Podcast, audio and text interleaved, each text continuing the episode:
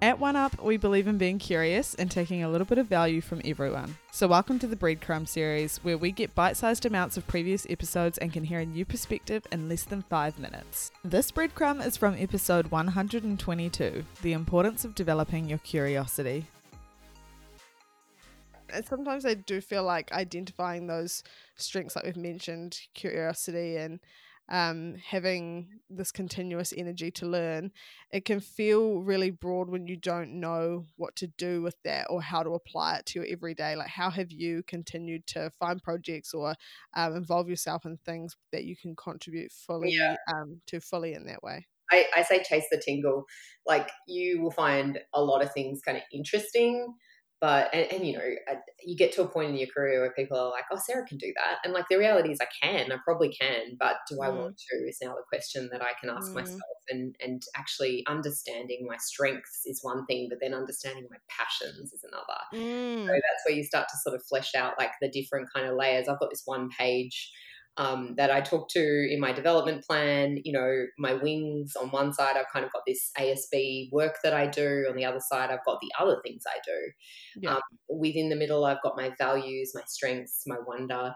Um, and then I've got my passions, the things that I just like can't help but get drawn towards. And, and for me, like helping kids find their strengths or doing mm. something to do with design thinking, like there's just always this like magnetic pull towards those sorts of types of work. Um, I'm lucky in that I have continued to steer my wings, if you like, towards yeah. those things so that I can then get paid for them. So if you think of that ikigai, mm. you know, they say, what do you love? What are you gonna what what will people pay you for? I actually think sitting down and, and making notes around that stuff is really powerful. Mm. So tools I love, um, there's the High Five Strengths Finder based on heaps of research. It's about a 20 minute kind of questionnaire. It helps you identify your top five strengths. Um, that's super useful. Overlaying that with then real like stuff that you've had feedback on. So, mm. you know, someone said, Oh, hey, Sarah, I loved when you did such and such. Like, just take mm. a mental note of when people have said that they love that thing that you've done. And mm. that can help you kind of unlock stuff that you're good at. And then you can start to sort of go, Well, of that stuff that I'm good at, which stuff did I also feel really inspired by? And, you know, to begin with, the stuff that you feel really inspired by might not be stuff you're good at. Yeah, because yeah. You're starting out, you know, you're giving it a go. And um and that's okay. But you're sort of then able to know that, okay, maybe that's something I can't get paid for just yet, but that I can put some energy into because it gives me energy.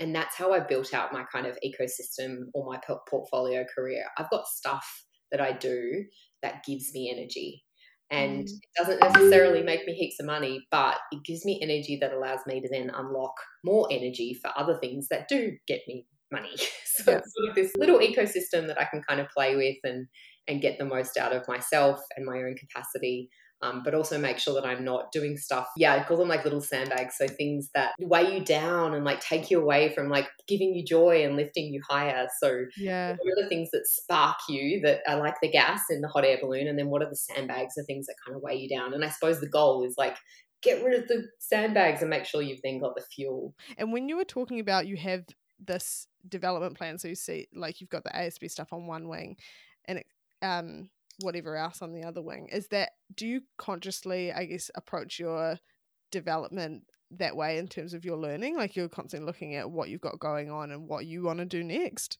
Yeah so i'm a little bit geeky. I i do and my partner and i do this as well. So we basically do like sprint planning. We plan out our year. We think about like what we want to get out of each year what we're going to kind of focus on and of course there are check-in points along the way to see what we need to let go of what we need to kind yeah. of like zone in on. But I think having a plan allows you to be really purposeful about what you say yes to, but also what you need to say no to, because there are lots of shiny balls.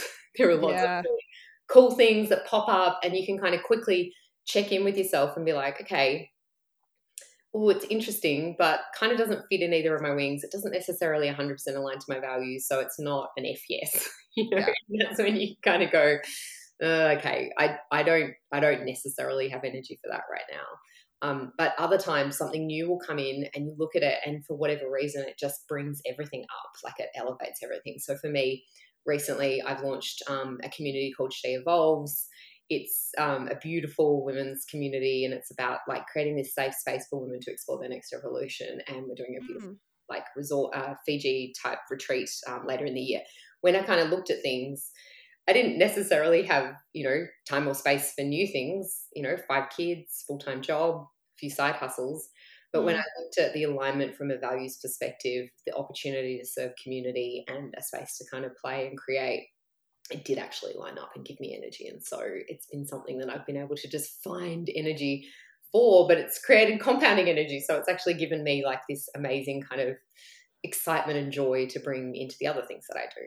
Yeah, it's so important to find those things. Like I, I think with for me having um so at the moment I do the podcast as my like passion project on the side and then I have my full-time job and Yeah. people often say, you know, how do you manage both? And for me it's so important that the podcast continues to give me that energy because it Yeah. actually fuels me doing it. When I'm doing the podcast, I feel energetic. I feel like I want to keep going. I tell myself to stop. I don't feel like I have to do it, kind of thing.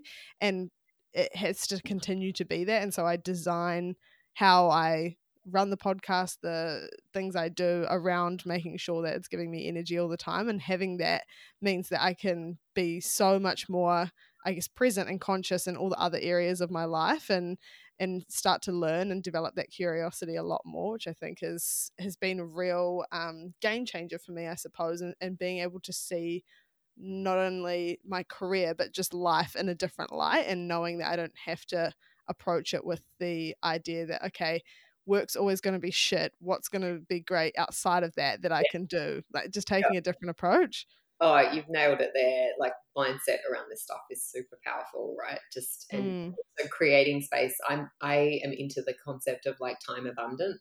mhm, So a lot of the time people sort of think, oh, I don't have time or I've run out of time or how do you find the time? Like for me, that's coming from a time deficit sort of place. Like I, I often like to think like, how can we find time? How do we create time? How do we, you know, create more kind of energy around things? One way I've unlocked time is through energy. And to your point, you're more Mm. present, you're more capable of like being able to enjoy things. And if almost like the things you don't enjoy drain your battery, maybe the things you do enjoy recharge you. And so Mm. you can kind of like navigate through your kind of like time little uh battery thing by thinking about things that give you joy versus things that are like okay i need to get this done yeah exactly Thank you so much for listening to this episode of the One Up Project. If you want to find more stuff just like this, check out our other apps or follow us at the One Up Project on Instagram or TikTok. See you there.